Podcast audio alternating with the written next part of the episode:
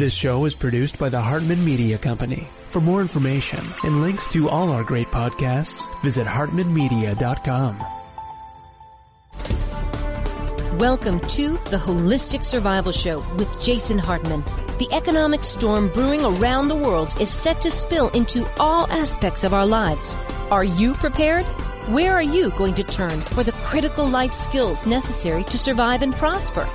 The Holistic Survival Show is your family's insurance for a better life. Jason will teach you to think independently, to understand threats, and how to create the ultimate action plan. Sudden change or worst case scenario, you'll be ready.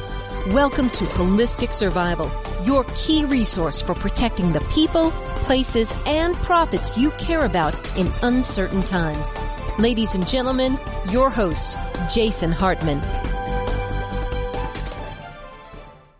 There's a lot going on in the world, and we feel a duty, an obligation, a sense of noblesse oblige. Hey, there's a vocabulary phrase for you. it means nobility obligates, noblesse oblige. Anyway, we feel sense of noblesse oblige to keep you informed. And today will be no exception because we're going to talk about the bailout programs that interestingly just ran out of money. But don't worry, they'll be back. There's more coming. 99% chance. So this is well worth listening to. It looks like there's no shortage of graft and corruption and fraud in the free market sector either, but but at least there are different accountability mechanisms that aren't available in the government sector. So that's the difference. And hey, in the government sector, we are all getting defrauded. In the private sector, only select people like customers of a bad business or competitors of a bad business. All of these things, by the way, have happened to me, sadly. I know. Play your violins I've definitely been a victim. You probably have too. Uh, so you know, it it just selects a small uh, affects a small number of people. But when it's the government, it affects all of us because it's all our money, and it's either our money. And most people would say as taxpayers. And that's true, but that's the amateur game. The real victimization comes as we are dollar holders and dollar savers. And of course, there are two forms of taxation in essence. There's the the tax that we see that we're paying, income tax, sales tax, excise tax, all of these tax, tax, tax, tax, tax, tax everywhere, tax, tax. But there's also, of course, the inflation tax, which destroys the purchasing power of our our money and other things, the purchasing power of our debt that we pay back to our lenders, of course. And we love that as real estate investors. And it makes debt our favorite four letter word, doesn't it? Yes, it does. Okay. Enough of that because you've been listening to the show and you already understand what I'm talking about. But but tomorrow is a 10th episode show, which, by the way, you are going to just love. It's my interview with Mike Robbins. And we talk a lot about how the quarantines and the pandemic is affecting people. And it is really so sad to see. You know, I read an article yesterday that said calls to suicide hotlines are up by 800%. 800% increase in calls to suicide hotlines. The left has now begun to vilify the right in the political spectrum around the world because the right wants to put people back to work and reopen the economy. And the left says, how can you be so callous? That is so terrible for you to say something like that when lives are at stake. And that is true, but it's not the whole story, which is the common thing with the left. There is certainly a nugget of truth. They are right about that. Yes, we have to be very careful. There are lives at stake. But the question is, how many more lives are st- at stake by driving people into poverty, by forcing people into solitary confinement, into loneliness? I mean, look, folks, I've talked about this before. In England, I, I mean, this was maybe a year ago when I shared this story with you they actually appointed a whole new ministry in their government, the ministry of loneliness. It is such an epidemic. you know, you read these articles, especially about older people, but it's not just about older people. Okay. People of all ages suffer from the loneliness epidemic. Well, actually, maybe we shouldn't call it an epidemic. Maybe it's a pandemic there is a slight difference in those definitions we've talked about before. Look it up, look it up. Maybe it's a loneliness pandemic around the world. And, you know, this technology, as much as it brings us together, it also separates us and keeps us apart. And a virus will keep us apart too. So this is not a small issue, okay, of keeping these lockdowns in place and they are starting to lift in different places. We got to lift them very carefully. Obviously, there are many many considerations and precautions. But if you want to kill people and destroy their life, drive them into poverty, okay? Because this has got such an unequal distribution of effects because people at the uh, lower end of the socioeconomic ladder almost never are able to work from home. Yet, uh, people at the higher end that are knowledge workers that are in the information economy, heck, they can just work at home. It's easy. I mean, like, you know, people ask, well, how's it affecting me? Well, my life's hardly changed at all. Uh, in fact, some ways I like it better. And I'll, I'll talk about that tomorrow. But for other people, this is misery. This is torture. This is awful. Think about it. It really has a very uneven effect. And as we continue these quarantines, people are being driven into abject poverty. They are falling down the socioeconomic ladder. And some of you with your rental properties will lose your tenants, but you're going to pick up new tenants that have fallen down the socioeconomic ladder. And that's why I've always recommended for the past 17 years, the basic bread and butter housing is the best investment because you can catch people just starting out in life that are maybe moving out of the home and it's their first rental. Maybe it's a move up from an apartment and it's their second or third rental property. Maybe they're kind of these lifelong renters and they'll rent from you for a long time.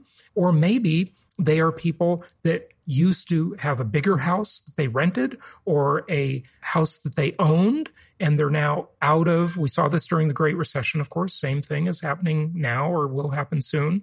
They're moving down the economic ladder. They lost their house or they lost their bigger house and they end up renting from you as they move down the economic ladder. But hopefully we will not let this go on for too much longer and people will not be pushed too much further down the socioeconomic ladder because it is very sad. There's there's no question about it. Folks, I am a bleeding heart capitalist. Yes, I'm a bleeding heart capitalist. And I think we all need to be that way. That's the right choice, okay? Not a bleeding heart liberal because they usually end up with the wrong conclusions. They always seem to be hacking at the weeds whether, rather than the root and putting a band aid on the problem rather than really solving it. So, Anyway, that's that. Uh, bad news out of China and shows one more reason why you cannot trust the Chinese government. Looks like the death toll is much higher than uh, previously stated. So I'm sure you've seen the stories about that. I won't go into it. Now, I want you to, a couple other things I want to make before we get to our guest today and we talk about the bailout programs with the, the SBA and the Paycheck Protection Program, the PPP, and the EIDL, and these these two major programs. Uh, and we'll get to that in a moment. We've got a guest on that. But a couple more points, okay? Number one point. I have been doing in a, a very informal survey informal research, uh, just anecdotal impressions that I've been getting surfing around uh, social media, especially Facebook. And I have, of course, a zillion real estate investor friends. And I am in many, many different groups, mastermind groups with many, many, many real estate investors. Okay. Like nine out of 10 of my friends are real estate investors. And that doesn't mean just you listening. That means other people that are doing different things in real estate than, than you might be doing. Okay. And I have been amazed. I, I don't think I've shared this with you yet, but I have been absolutely amazed since the real significant impact started hitting since the stock market first initially crashed, since the lockdowns started, I have been amazed all along, and I, I haven't really shared this because I've been monitoring it. I wanted to just let it go a little longer. And I got to tell you, my impression has not changed from what I'm about to tell you. But I am actually, you know, I, I'm, I would kind of consider myself an optimistic complainer. How do you like that? I'm an optimist but I'm also a complainer. Okay. A complainer. And so I see, you know, I, I, try to look, I'm a Libra. Okay. The sign, the only astrological sign that is not represented by an animal. My sign is represented by a scale and 8% of you listening are probably Libras too, right? So, you know, we're considered to be the balanced people that can really see both sides of an issue. And, you know, we make excellent judges, by the way. When I was growing up as a kid, I used to watch courtroom dramas, even as a, at a very young age. And I always wanted to be either a lawyer or a judge, really a judge, because I, I, I think I could do a really good job at that.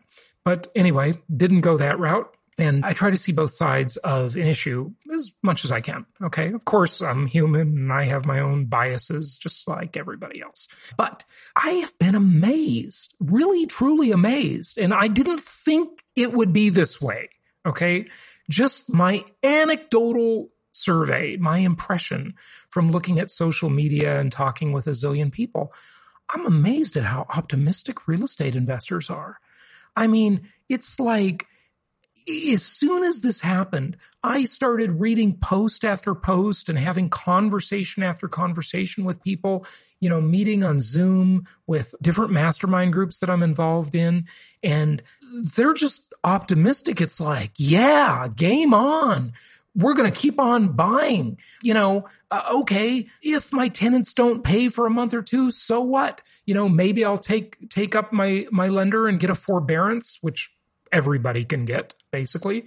And, you know, maybe I'll do that or maybe I'll just keep paying my mortgage and, uh, you know, just keep on buying right into the storm. You know, no, there, there's like no level of fear whatsoever. I did not think it would be this way, by the way. You know, I approached it personally with some level of trepidation. And I think you can definitely hear if you listen to my episodes the past month. I mean, there's there's a good amount of negativity in there. Okay. I think there's always an opportunity. There's always a way to make money. You got to just adapt your strategy. You know, you can't just keep doing the same thing when the climate changes, when the sea changes. You know, I, I'm a sailor, right? And for 13 years, I was a member of a sailing club in Newport Beach, California. And, you know, I used to love sailing. I used to take sailboats out all the time. And uh, one of my favorite quotes, and uh, forgive me, I don't remember who who said this, but it's a famous quote. And it goes something like, Tis the set of the sails and not the gales that determine the direction of the ship. Okay. And what that means is that, you know, you can sail in any wind. You can go whatever direction you want, no matter which way the wind is blowing you've got to have some wind. Now, if you don't have any wind, uh, you end up in what sailors call, and it's not really just not having wind. It's not setting your sails right either. But you sailors are going to check me on this and see if I know what the hell I'm talking about. I know you are. I know you're doing that you're gonna you could end up in what they call you end up in irons okay? And that probably came from the pirate days when you know people are shackled in irons right? You end up in irons where you're not moving okay? Because your sails have just lost the wind and it's not a good situation. But as long as wind is blowing in any direction you can go whatever direction you want in a sailboat okay? You can go right into the wind by tacking, okay? Tacking back and forth. It's a little slower, but you still get there. So the point is you have to adapt your strategy always. And we've outlined a way already for you to adapt your strategy. And I've talked about the mass migration that will start. And by the way, yesterday, I got a great interview coming up for you next week. I interviewed the CEO of Elliman or is it Douglas Elliman? Anyway, the biggest real estate company in New York City, and they've got offices in many other places as well. Dottie was on my show and she was awesome. I just finished that interview yesterday. We'll put it up next week. And I tell you, if you want to hear it from the horse's mouth of a a big city real estate broker, okay, with I don't know how many agents, probably thousands of real estate agents, she says people are going to flee New York City now, saying that is severely against her own self interest. So that interview will be coming up next week.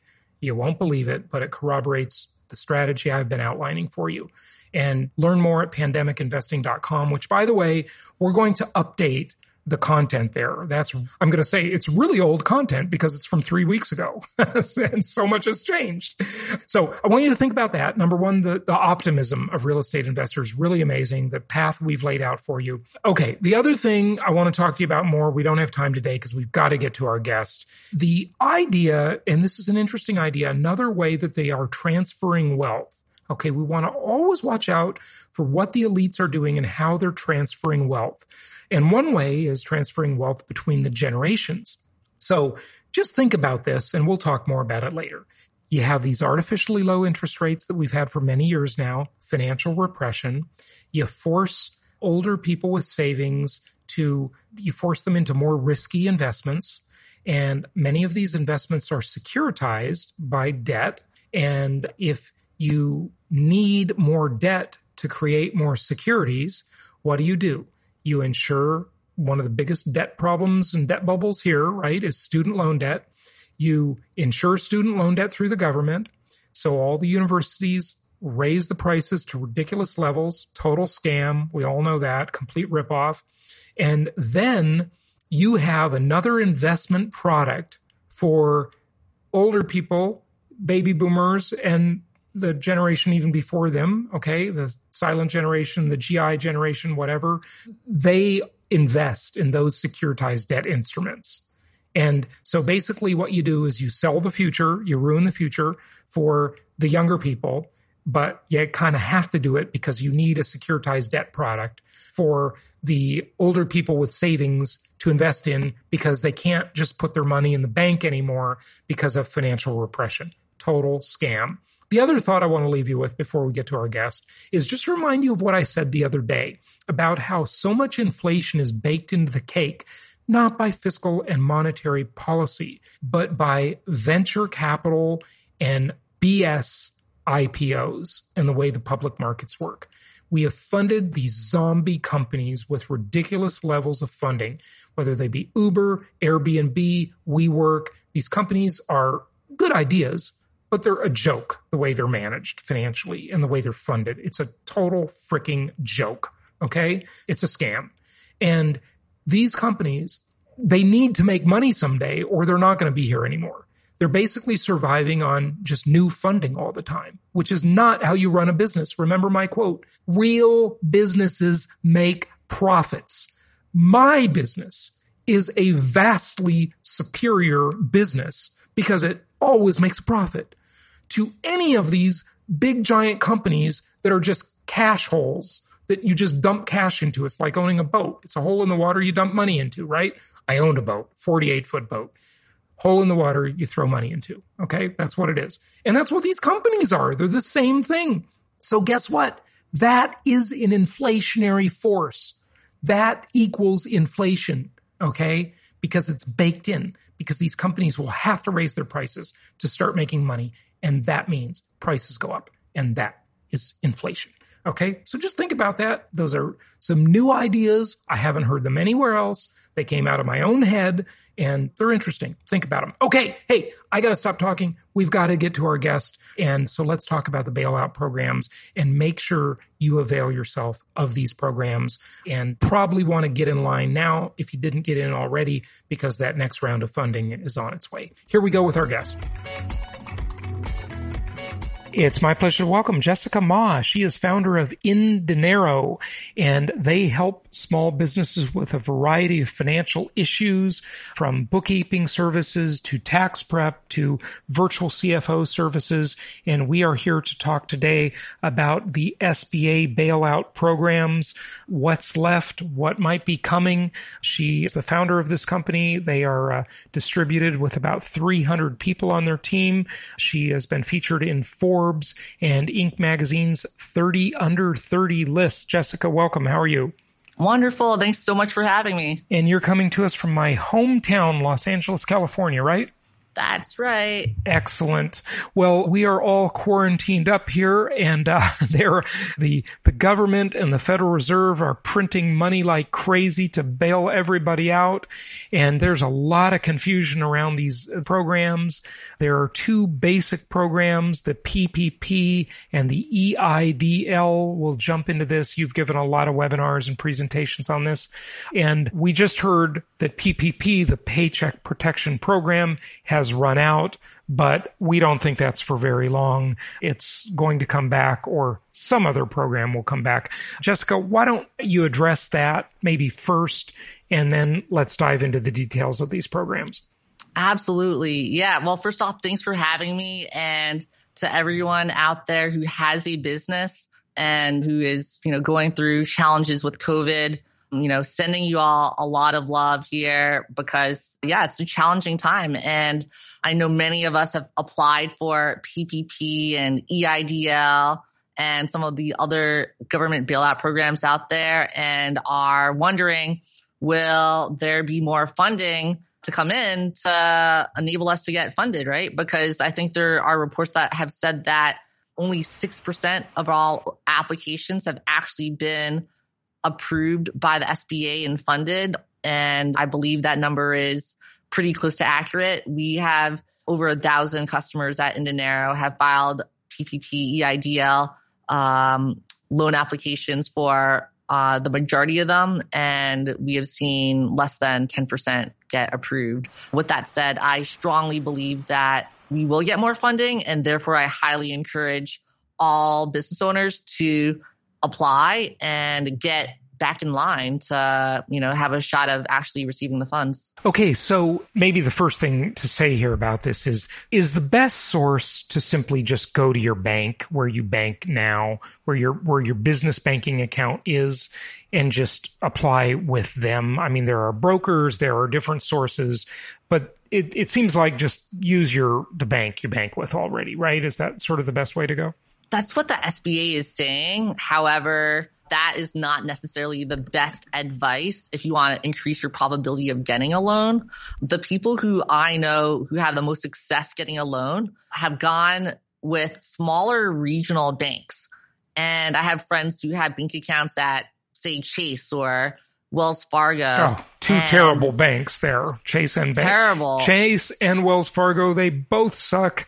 Um, and, uh, and, you know, so does B of A. So we got them all. and, and, and, and shitty bank, Citibank. it's really unfortunate because of all of our customers at Chase, none of them got funding. Yeah. However, oh we have gosh. a few who were willing to file applications through smaller regional banks banks that you probably have never heard of, and they they got the loan through the smaller bank, even though they applied the same day with Chase and with those other banks. So and, that is my advice. Are, are, you saying that even though they didn't have a relationship with, they didn't have an account Correct. with that smaller nope. regional bank, they just knocked on their door as a stranger and said, Wow, that that's just that's absolutely, absolutely ridiculous. I know people these... who've applied at five banks because mm-hmm. they were stuck at Wells Fargo, and then they added four small regional banks, and then they get approval to. So the problem is that in order for the bank to submit your application to the SBA, they have to go through their own internal review process and they have to internally approve your own your loan application before they're allowed to submit it to the SBA.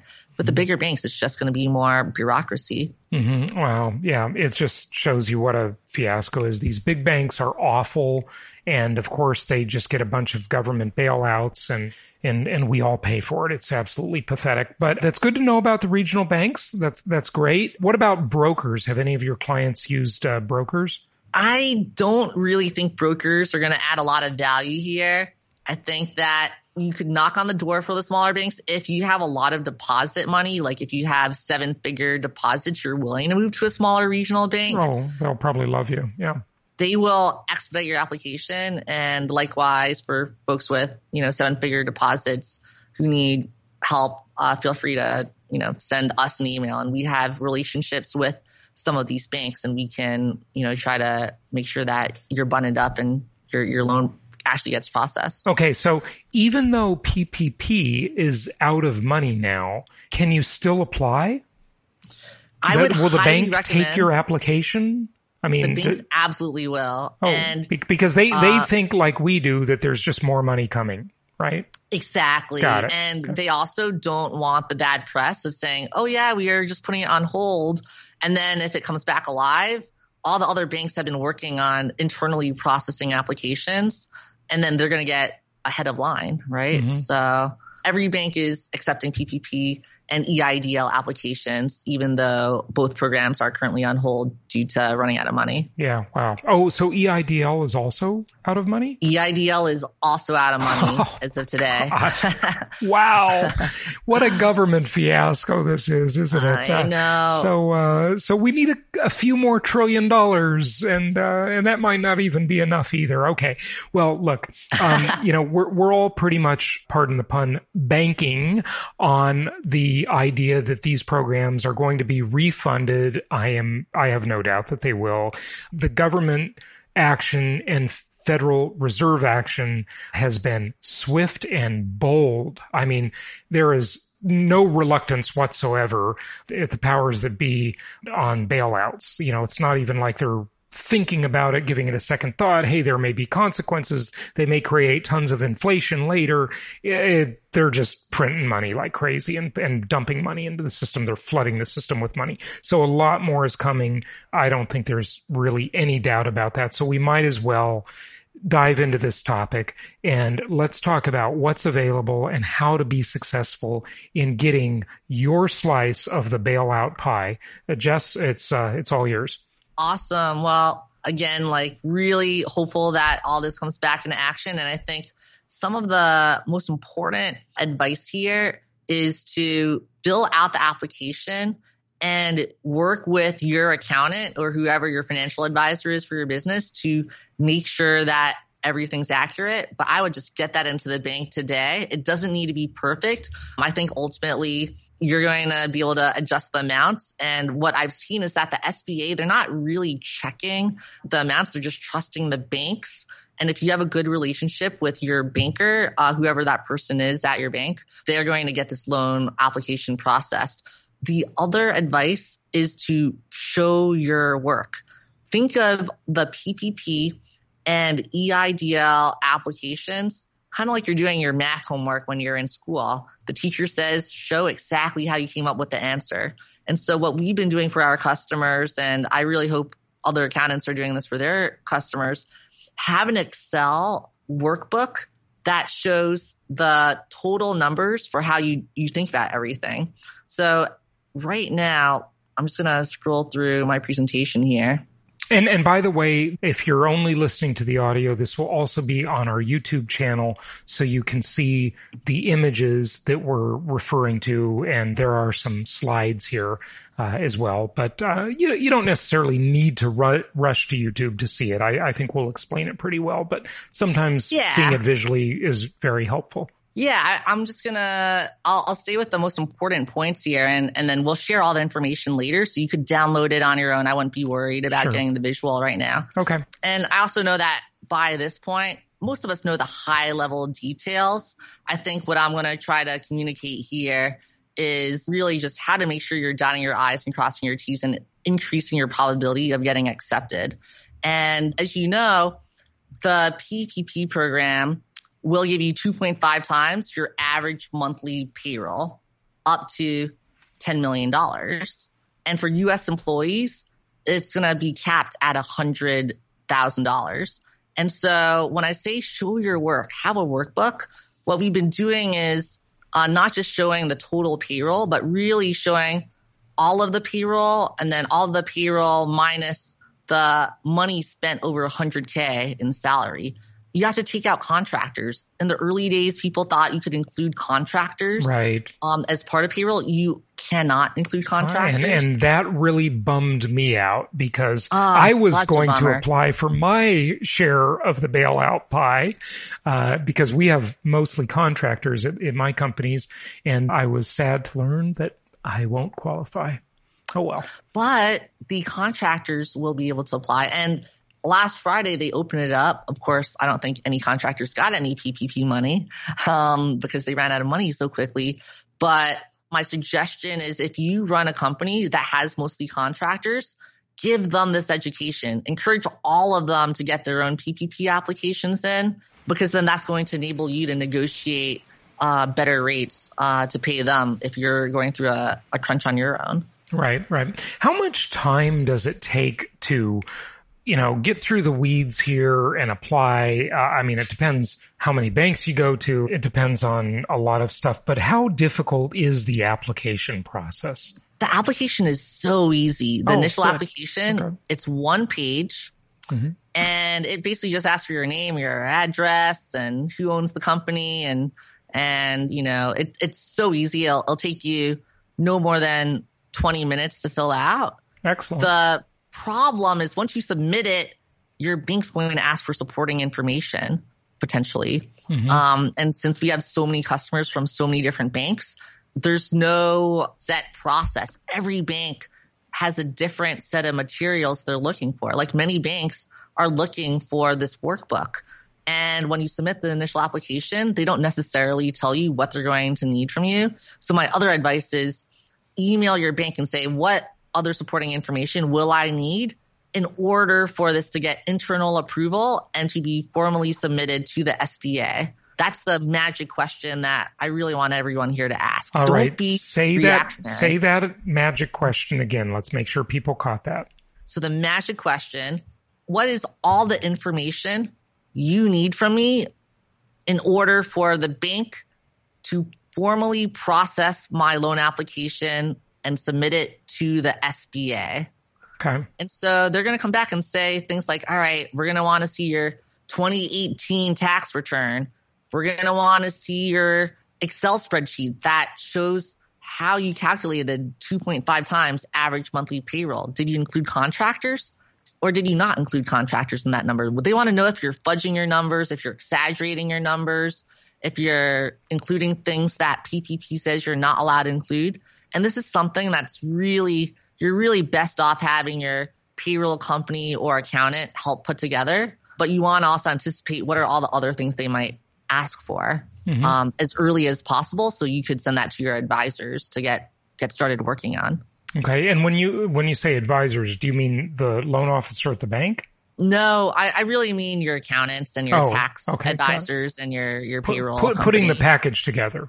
Yeah, exactly. Okay. All the materials. Um, because a lot of people, they lose precious time. They submit the application. The banks are super overwhelmed. By the time they get to your email, it's like four days later and then they send your request of all the things they need. Yeah. But that's four days you could have been working on preparing the information already. Right. Okay. That's the number one reason why I'm seeing that companies who are less prepared, who aren't proactive, those are the ones who are not getting the PPP loans.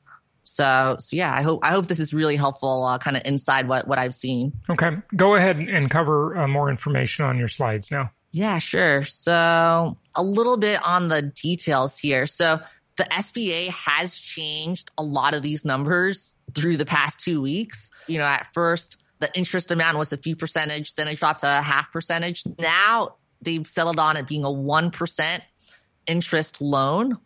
And at first they would give you 10 years to repay. Now that number is only two years. So it's a 1% interest loan, two years and all of it will be forgiven as long as you spend 75% of it on payroll or the vast majority of it on payroll and then no more than 25% on rent and on other things. There's a list on the internet that lists out all the things you could spend that on, but think about it from the government's perspective. They want most of this to be spent on employees and keeping Keeping Uh, them working, right? Yeah. Exactly, exactly. And so to that extent, what you're going to do once you get approved, and I want to say once you get approved because I really believe that they're going to try to get most of you guys approved here.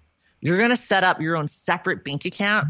Call it the PPP bank account. Okay. And you want to make sure there's a paper trail to show that you're following these rules where most of the money's going to payroll. And so I'd go to my payroll company and change it so that all the payroll is spent from that new PPP bank account. Because if you don't have this uh, buttoned up, uh, you might have problems having the loan forgiven at the end. Okay. Now I can't, you know, I just no nobody knows yet, but I just envision really a total mess in the loan forgiveness aspect at the end, right?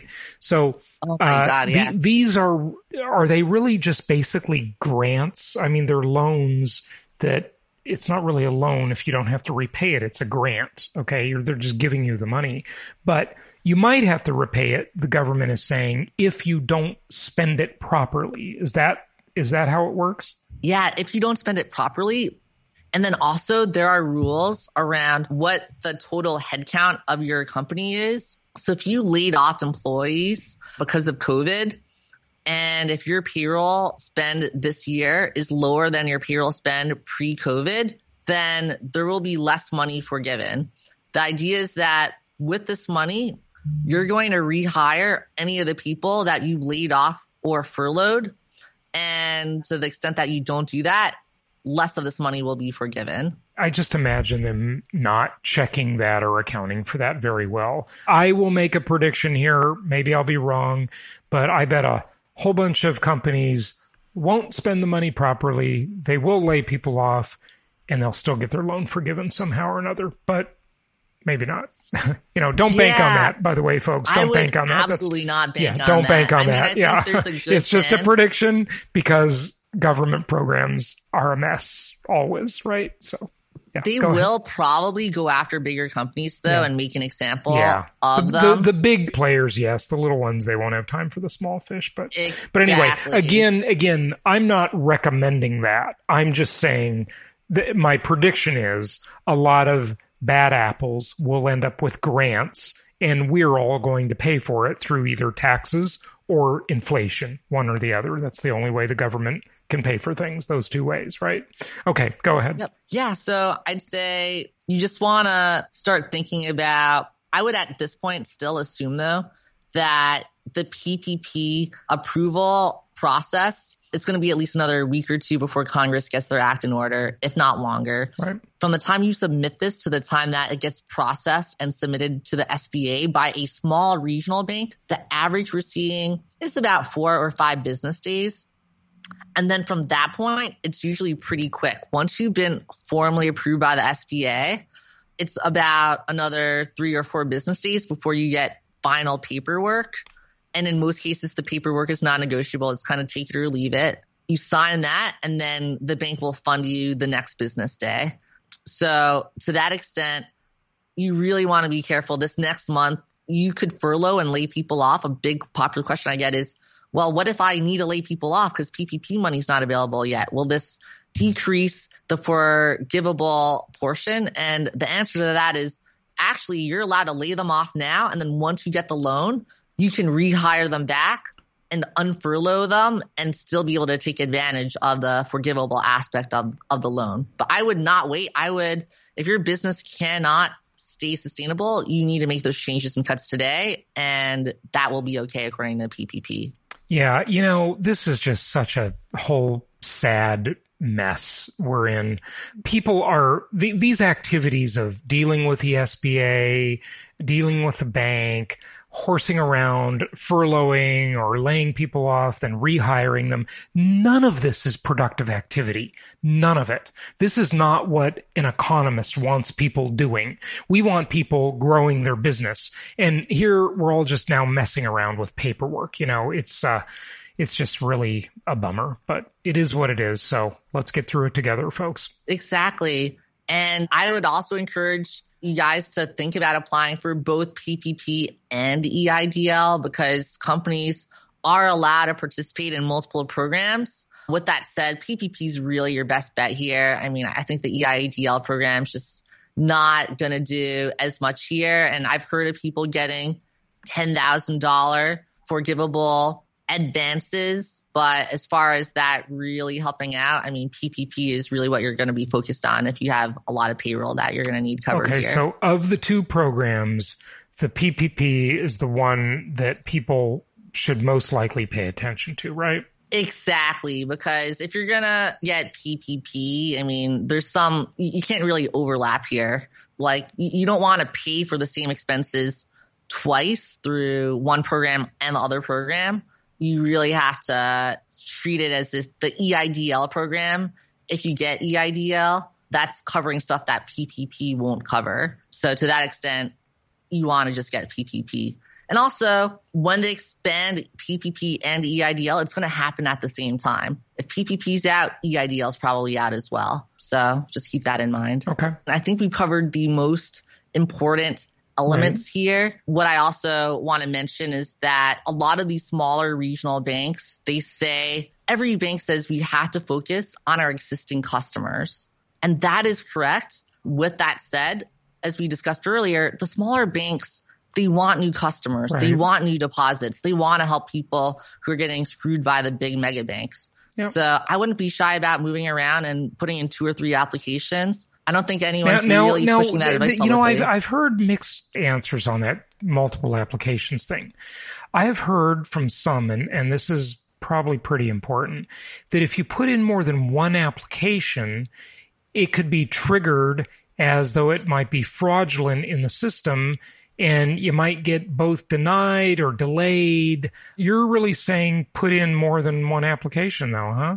Is that the experience you're finding works the best? I'm saying the folks who put in multiple applications are more likely to get approved if you look at the actual metrics and uh, data I'm, I'm looking at. Mm-hmm. Okay. And keep in mind, what is it that you're really focused on? You're focused on the bank getting through their internal application process the fastest and then having that submitted to the SBA as quickly as possible. And so that gets you towards the front of the line.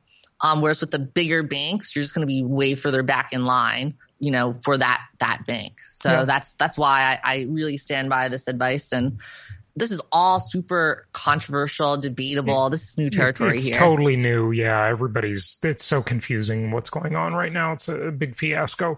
Okay, Jessica. Well, good. This is great information. We did talk about the loan application process sort of at the beginning, uh, so that's great. Please give out your website and tell people where they can find your company and find out more about these programs.